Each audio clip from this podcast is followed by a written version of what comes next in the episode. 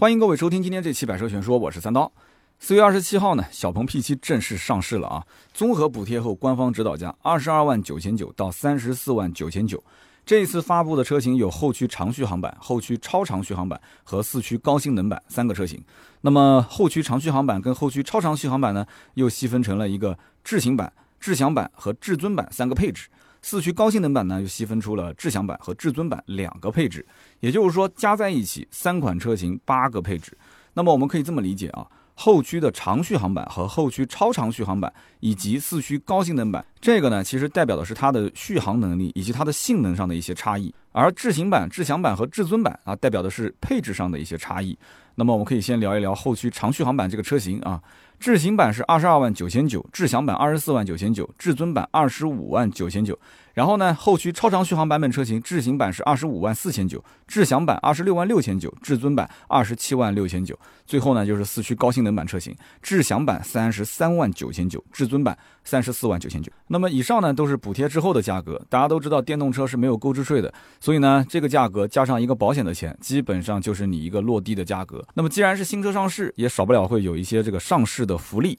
那么已经参与前期小鹏 P7 意向金啊下定的这些朋友们，他们可以获得一个意向金翻倍的活动，那么也同时可以享受七点七折的硬件选装的优惠。那么四月二十七号到四月三十号新增的这种大定客户，那么可以享受一点六万元的购车权益，以及七点七折的硬件选装的一个优惠。那么此外呢，所有购买这个至尊版的客户，那也就是顶配车型了，小鹏官方会提供 Xpilot 三点零软件升级服务。标准价格应该是三点六万块钱。那么，如果客户在支付车款的时候，他是一次性完成终身服务的购买，那么它只需要花两万块钱啊，就可以说三点六万打了一个折嘛，两万块钱就可以买到终身服务。那么，小鹏 P7 的这个价格呢，很明显啊，就是冲着国产的特斯拉 Model 三来的。我们也知道，今年的七月份，国家呢对这个新能源车的补贴要做调整。三十万以上的车型将不再获得国家的补贴。那么这个消息公布没多久，特斯拉就宣布国产的 Model 3标准续航版和长续航版分别上涨四千五百块钱和五千块钱。那么这样一来的话，国产 Model 3调整完之后，价格就变成了标准续航版三十万三千五百五十元，长续航版呢三十四万四千零五十元。那么为什么要这么调整呢？我觉得最大的可能性啊，就是让消费者有一种。哇，特斯拉的车子现在都是三十万以上的价位了，对不对？那么到了七月份之后，电动车很快三十万以上就没有补贴了，所以赶紧趁现在下单去购买吧！啊，有这种感觉。但是其实从我的角度来讲啊，七月份之后，国产的特斯拉 Model 3必然是要调价的。它现在只是给消费者一种，就是赶紧买啊，不要去错过这个后期的没有补贴了，对吧？那么价格可能上涨，那么现在有补贴还是合适的。那么小鹏 P7 选择在这个时间点来上市，我们也可以看到它的价位基本上都在三十万以下。那么它这样一个定价，其实就是用来提前啊去狙击特斯拉未来的这样的一个价格布局。那么这一次小鹏 P7 啊，它推出的这个车型最大的看点是什么呢？我觉得就是那个后驱超长续航版的车型，这个价格区间是在二十五万四千九到二十七万六千九。你单纯从价格区间上来看。小鹏 P7 相对于国产的 Model 3长续航版，它是有着相当的优势的。我们刚刚前面讲长续航版，它现在价位是多少？三十四万四千零五。那么现在小鹏 P7 的价格是多少？二十五到二十七万。你想一想，中间差了多少钱？那么定价在三十万以内的这个小鹏 P7，它也不用担心。那么现在的这个补贴问题，以及七月份之后的这个补贴的问题，对不对？所以短期之内，小鹏 P7 要是没有新产品去上市的话，它的价格会一直相对比较稳定。那么除了价格之外呢？一开始我看到这个小鹏 P7 的车型命名的时候，哎呀，我忍不住就坏坏的笑了一下。为什么呢？因为这个特斯拉的国产 Model 3啊，它之前发布的是长续航版，对不对？那么小鹏 P7 呢，这个发布会啊，明显是给这个车子啊定了一个压着特斯拉的车型的命名。那么你叫长续航，我就叫超长续航，对不对？但是这个命名我觉得也没什么水分，为什么呢？因为国产的这个 Model 3长续航版，它的国标续航是六百八十八公里。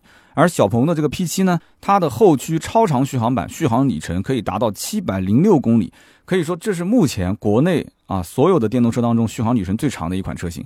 虽然说只是超了特斯拉十八公里，但是我个人觉得它叫超长续航版也没有什么问题啊，也算是略胜一筹。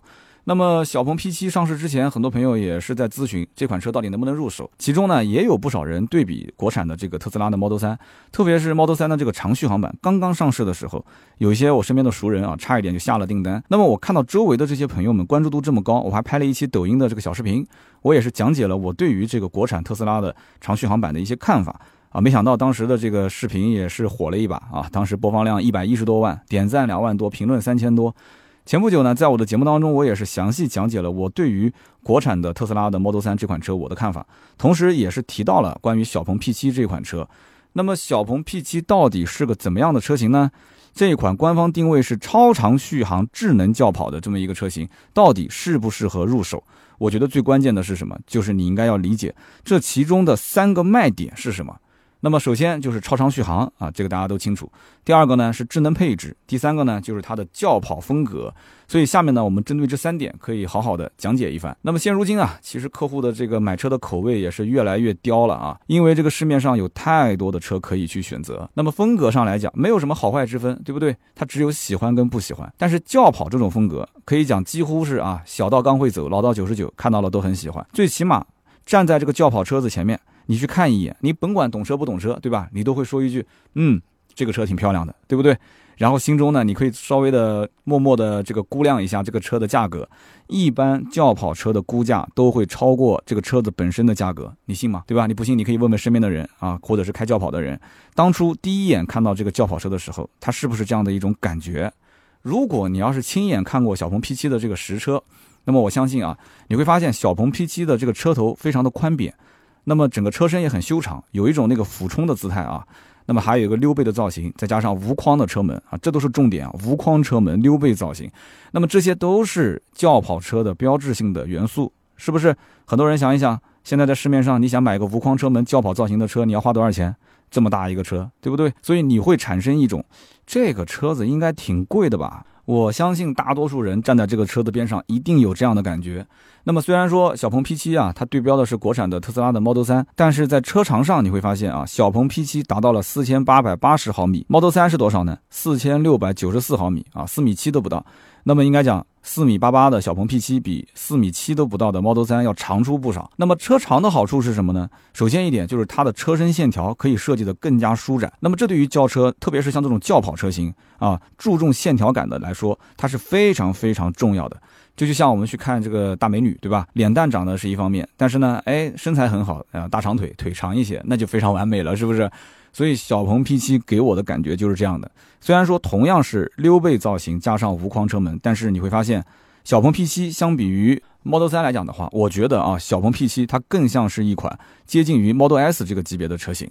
那么除此以外，小鹏 P7 的全景玻璃车顶加上贯穿式的日间行车灯和它的尾灯，这也是设计上的一个亮点，看上去非常非常的科幻啊，就像是一个概念车。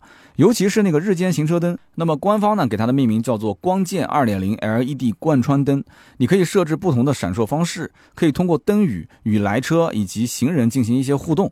哎呀，我觉得这个东西其实挺好玩的啊，很有科技感，而且也是一个这个撩妹神器。那么当然了，如果说轿跑车只是停留在造型上，那也就只能骗一骗这个第一批的尝鲜客户，对吧？后面的客户肯定是要被市场和老客户进行教育的。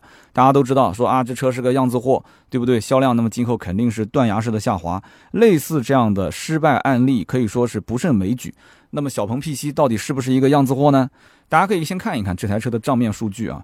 小鹏 P7 性能最强的那个版本就是四驱高性能版车型，前后各有一台永磁同步电机，整套系统可以达到四百三十匹马力，六百五十五牛米，百公里的加速是多少呢？四点三秒。恭喜你啊，进入到了四秒俱乐部。那么这样的一个数据，如果和市面上的燃油车去比较的话，你会发现小鹏 P7，对吧？你花了个三十万上下。结果它的性能呢，已经跟奔驰的 C 六三、宝马的 M 四、奥迪的 RS 四这些百万级别的性能车差不多了。但是价格是它的多少呢？其实也就是三分之一。那么此外呢，小鹏 P7 在前轮上还配备了一个 Brembo 的四活塞的刹车卡钳。大家都知道 Brembo 的大名，是不是？他们家的这个刹车可以说在整个的刹车行业里面是数一数二的。那么一般的家用车肯定是舍不得去用。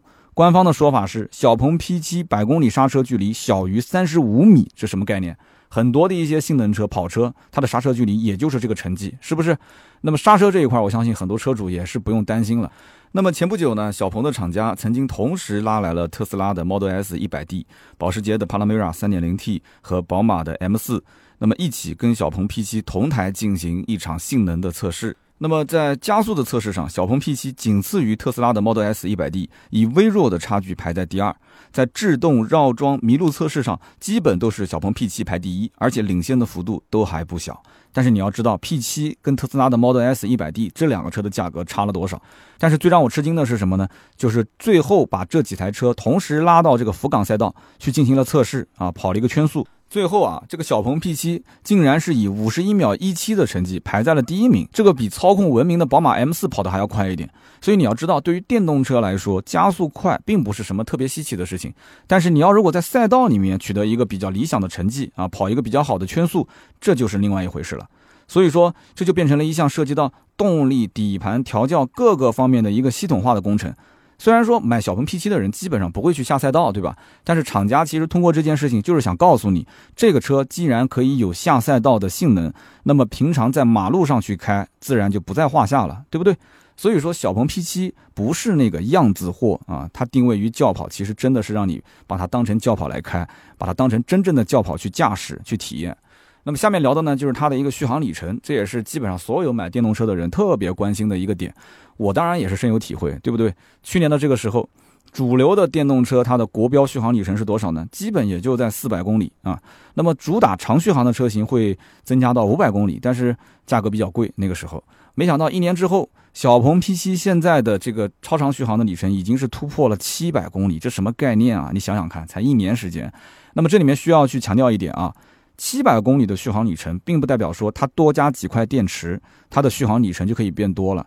这个里面它要去平衡很多方面的一些细节，从安全到操控，从电耗到衰减，你想想看，是不是一个很复杂的工程？所以说，随着这个电动车啊保有量越来越大，电芯的能量密度越来越高，成本呢也是自然降的是越来越低了。这对于整个的新能源车产业以及购车的用户来讲，都是利好的消息。但是呢，谁能在每一轮的这个成本降低的过程当中，拿出一个更加优秀的产品给到客户？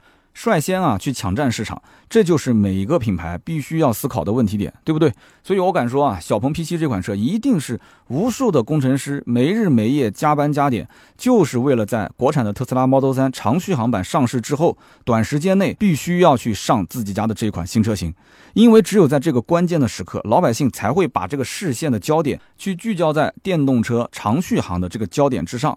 所以说，在现在这个阶段，如果小鹏 P7 和特斯拉的 Model 3都被老百姓贴上了哦长续航啊超长续航，就是今后你只要提到长续航这个词，你都会想到这两款车，所以这就无疑领先了其他对手一大步啊！你想一想是不是？所以我说啊，这一次的亮点真的就是这个小鹏 P7 后驱超长续航版的车型，那么它的这个国标的续航里程可以达到七百零六公里。熟悉电动车的朋友们应该知道。七百零六公里的续航，这是一个非常夸张的一个数据啊！在目前国内的量产电动车当中，这就是最长的续航版本了。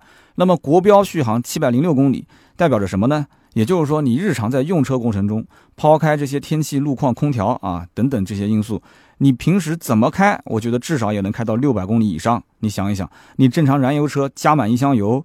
你一共能开多少公里啊？那么能做到这个超长续航的原因，主要我觉得有两点。第一点啊，小鹏 P7 采用的是宁德时代最新的 NCM 八幺幺方形电芯，要是论这个电芯的能量密度，就是目前的顶级水平。在这个基础之上，小鹏 P7 又将电机、电控和减速器高度集成，组成了一套高性能的三合一的电驱系统。那么这么做的好处有很多啊，首先就是它的重量更轻，结构更加的紧凑，效率更高。可靠性也变得更强了，所以整套电驱系统的体积只有十八点六升，它可以达到大于百分之八十五点五的 NEDC 的效率。除此之外呢，小鹏 P7 还配备了博世的 iBooster 智能刹车控制系统，可以实现啊接近于百分之百的制动能量的回收率。放在日常的驾驶环境里面，有百分之三十的续航是可以通过回收这个能量来达成的。那么第二个原因是什么呢？就是小鹏 P7 有着零点二三六的超低分组系数。可能很多人对这个数据啊没有什么直观的概念。那么我这么说吧，小鹏 P7 的这个风阻系数啊，比特斯拉的 Model S 还要再低一些。一般情况下，分组系数每降低零点零一，续航里程就会增加几公里。所有的电动车都会在这个分组系数上面去下狠功夫，但是每一家其实在分组系数的最终的设定方面还是会有很大的差别，所以大家可以去相应的对比一下啊。那么除了它的这个六倍造型，小鹏汽车其实还有很多细节也是在降低它的分组系数，比方说半隐藏式雨刮、低风阻的轮毂盖、低风阻的外后视镜、隐藏式的电动把手以及主动式的前格栅，还有车身底部平整化等等低风阻的设计。那么为的就是保证它的续航里程可以再增加一些。那么我们可以再来说一说它的另外一方面的事情，就包括它的充电，这也是买电动车的人特别特别关注的。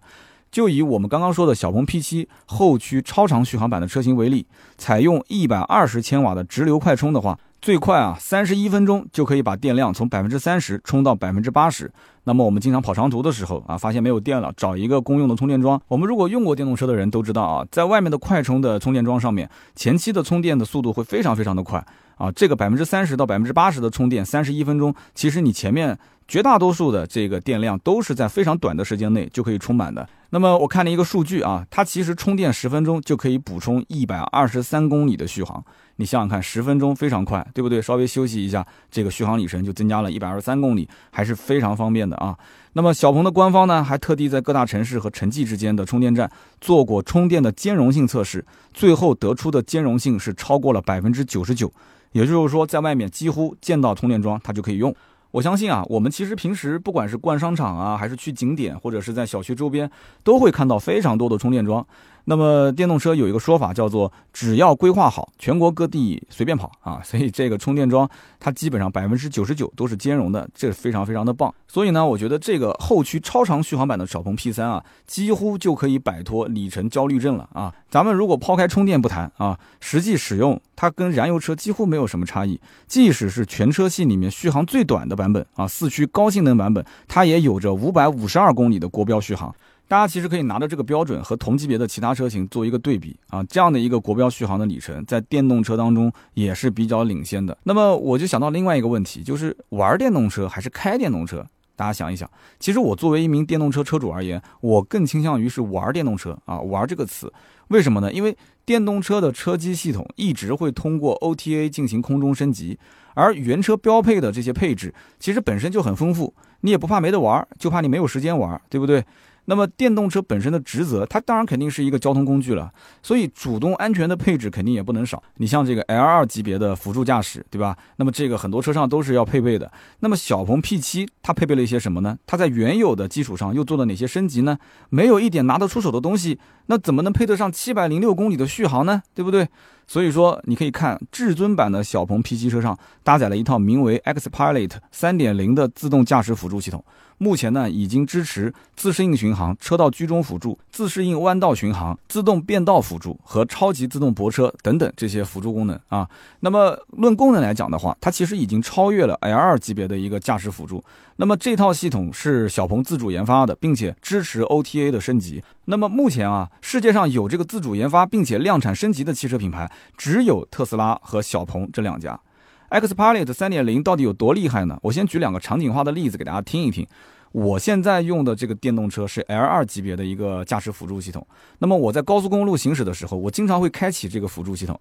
但是 L 二级别的驾驶辅助还是有需要很多让人为操作的地方。你比方说，前面的车速实在是太慢了，旁边呢又没有车。我呢，就可能需要去接管车辆，然后手动变道去超车，然后再手动回到原来的车道，再次去激活这个辅助的驾驶系统。那么这样一来的话呢，体验就不是特别的好，对吧？但是小鹏 P7 的这个 Xpilot 3.0，它就有自动变道辅助，它不需要人为去操作，你只要打一下转向灯，那车辆就可以自动帮我们去变道，然后再帮我们去变回来。还有，就像我们的小区的停车场，经常需要我去找这个临时车位。有的时候呢，这个临停的车位啊，空间又比较小，像我夫人这种又不太熟练的女司机，她根本就无法下手，是不是？有好几次呢，她还把我从楼上喊下来，说我帮她去停车。我帮她停完车之后，我还要从那个车上那个门缝里面挤出来，就很不方便。那么小鹏 P7 Xpilot 3.0超级自动泊车辅助功能，它就可以解决这个问题，使用起来非常简单。你开启这个功能之后，车辆自动会去寻找并且判断车位。那么更厉害的就是开始泊车之后。它还会自动控制方向盘、油门、刹车。也就是说，我的夫人只要坐在车子里面，什么都不用做，车子就会自动帮我去停好，对不对？他就不会再来找我了。他身材比我娇小，他下车门肯定也比我方便，是不是？那么未来的这个 XPilot 3.0还将通过 OTA 的升级，实现高速自主导航驾驶、自动驾驶模拟显示、停车场记忆泊车等等各种高级的功能，甚至啊，直接可以升级到 XPilot 4.0的版本。所以我相信升级以后，车主就不会再感觉到说，哎呀，我这车子这么多年一直没换车，续航里程将来肯定会变得越来越多嘛，对吧？他其实今后通过升级会发现自己就像换了一辆新车，至少是从低配换到了高配，那种幸福感，那不是传统燃油车的车主能够比拟的啊，他感受不到。当然了，我觉得这个 XPilot 3.0另外的亮点在于什么呢？它完全是基于国内的路况来进行设计的。啊，就是说它在本土化方面要比特斯拉的自动驾驶会更有优势。它了解中国人、中国的道路，毕竟啊，中国的道路状况以及中国的参与交通的这些，不管是行人、电动车还是汽车，应该讲。是要比美国复杂很多的。那么，比方说我们经常会遇到的一些情况，呃，道路施工啊，或者是有车辆加塞啊，或者是横穿马路啊这种情况，对吧？很常见的，是不是？那么，XPilot 3.0就能很好的针对这些情况来进行判断。那么除此之外啊，小鹏 P7 也是目前唯一一款市面上搭载英伟达 Drive Xavier 芯片的这个量产车型。这是英伟达目前最强的系统级的自动驾驶芯片。理论上讲，它是支持 L4 级别的驾驶辅助。那么我们很多人应该了解啊，就是核弹教父黄仁勋曾经说过，这块芯片让英伟达比竞争对手至少领先了两年。这个话是核弹教父黄仁勋说的啊。除此之外，小鹏 P7 还配备了五个博世第五代的高精度毫米波雷达，十二个超声波传感器，十三个自动驾驶摄像头，一个车内摄像头，以及高精度的地图和高精度的定位相融合。换句话说，小鹏 P7 其实目前已经拥有了非常优秀的硬件基础，以后完全是可以通过 OTA 升级来得到更高级别的驾驶辅助的这样的一套系统。所以，个人认为小鹏 P7 的自动驾驶是很领先的，尤其是高度的本土化这一点，我是比较看好。那么，具备了很大的一些优势。那么，我们现在其实从智能驾驶慢慢的过渡到自动驾驶，这是一个大的趋势。无论从软件还是从硬件层面上来讲，可以说小鹏 P7 啊，它的身上可以看到有更大的可能性。那么，我们刚刚前面提到了玩玩电动车的另外一个层面啊，其实就是舒适性的一个驾乘体验。今后哪怕是新车，我估计你可能也找不到那种说啊上车你就感到很紧张的感觉，因为今天的智能驾驶，明天的无人驾驶，它都将会让你啊上车就开始进行娱乐活动，对不对？那么开车它不是你最应该关心的事，你应该关心的是什么？是你在车内的一个视听的体验。所以这一次小鹏 P7 的智能音乐座舱，我们可以看得出它其实是有野心的，它其实是在往移动客厅这个方面去发展。小鹏应该讲在这一方面是有自己的心得体会的。硬件上它是触手可及的，都下了血本，对不对？软件上这也是小鹏的强项。你不要忘了，小鹏汽车的创始人之前是做什么出身的，对不对？那么小鹏 P7 的中控台是一块十点二五英寸的全液晶仪表，还有一块十四点九六英寸的悬浮式中控屏啊，组合在一起。那么这都是当下比较流行的一体化设计，对不对？而且厚度呢也是超薄的，总体上呢走的是科技简约风格。有意思的是什么呢？就它这个按键啊，包括方向盘、音响、扬声器，都采用了一个二点五 D 的曲面设计，那么以提升你的感官啊，包括你的触摸的一个体验。那么据说这个灵感来源于什么呢？富士山啊。那么都说这个智能音乐座舱啊，所以呢，我就比较关心它的音响。那么小鹏 P7 上的音响是什么呢？丹拿的音响啊，也是鼎鼎大名的这个丹拿，而且它不是普通的丹拿，它用的是丹拿顶级的 Confidence 系列音响系统，一共有十八个扬声器，拥有七点一点二的声道音效，自带独立的功放，还有两个天空声道，它的这个总功率啊可以达到六百瓦。那么这一套音响系统还有一个厉害的地方，那就是可以通过智能动态音效技术，根据音乐的风格。声场的这个位置进行智能的调节，这里面呢可以插播一个小故事啊。据我了解，小鹏为了这套音响系统，还专门派团队去到了丹麦，然后拉着丹拿的调音师，针对这个车上的音质、音效、音色等等各个方面，系统化的调了将近一个月的时间。哇，这个是真的挺厉害的啊，很较真的一件事情。那么车机呢，它也是很有意思啊，叫 Xmart OS 这样的一个车载智能系统。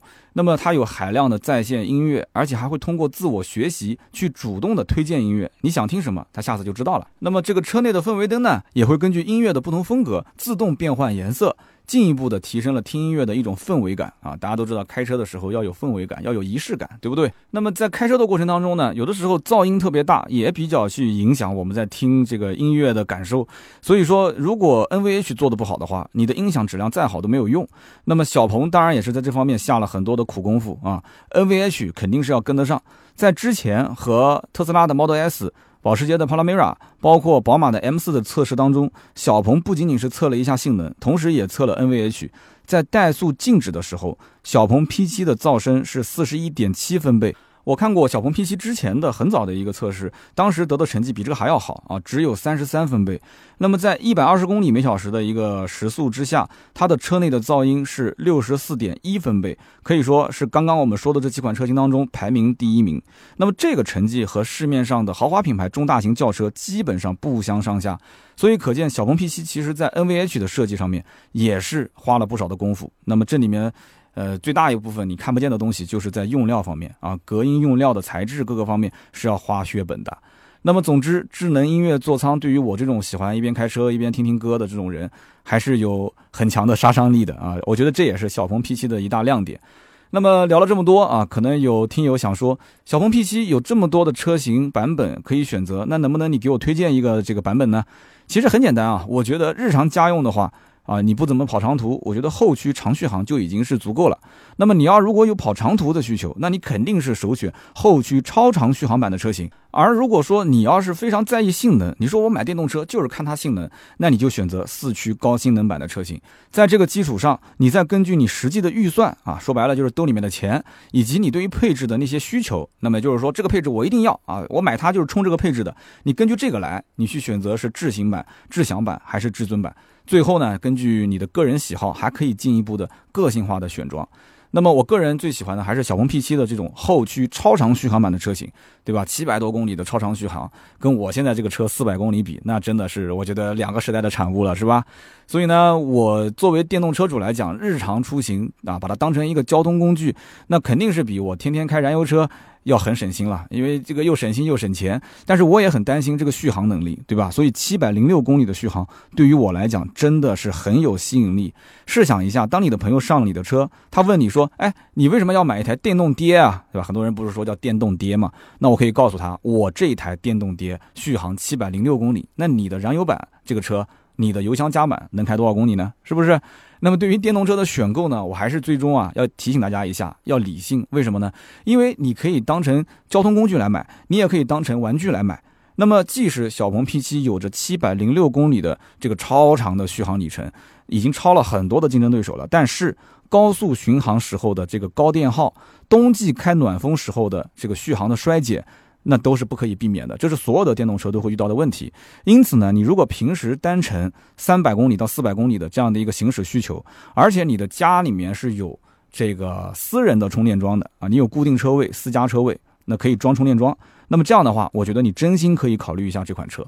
那么经常如果跑长途，而且又是处于这个气温相对比较低的这个地区的用户，那我觉得你要根据你的自己实际情况来进行选购。小鹏 P7 呢是目前应该讲自主品牌当中走向高端化的一个代表车型，最直接的竞争对手还是国产的特斯拉 Model 3。那么从产品力的角度来讲，我觉得小鹏的 P7 啊已经是具备了和特斯拉 Model 3正面去竞争的一个实力。那么甚至在续航啊、自动驾驶的本土化上面，它反而会更有一些优势。那么智能音乐座舱的概念也是个亮点。那么对于我们消费者来讲，我觉得吧，产品没有绝对的好坏之分，只有适合和不适合。我呢也是很期待小鹏 P7 啊能成为一个爆款，让竞争对手去追赶它，才能产生更多更优秀的产品。这样呢，其实最终受益的当然是我们这些消费者。好的，那么今天这期节目呢，我们就聊到这里。今天我们聊的是小鹏 P7，大家如果有关于小鹏 P7 的问题，也可以在我们的节目下方留言互动。留言互动呢，是对我最大的支持。那么我们也会在每期节目的下方留言区抽取三位，赠送价值一百六十八元的芥末绿燃油添加剂一瓶。如果大家呢想要加入到我们的微信社群，也可以添加微信号四六四幺五二五四，我们可以跟全球各地的好朋友在群里面一起来交流。那么今天这期节目呢就到这里，我们下期见。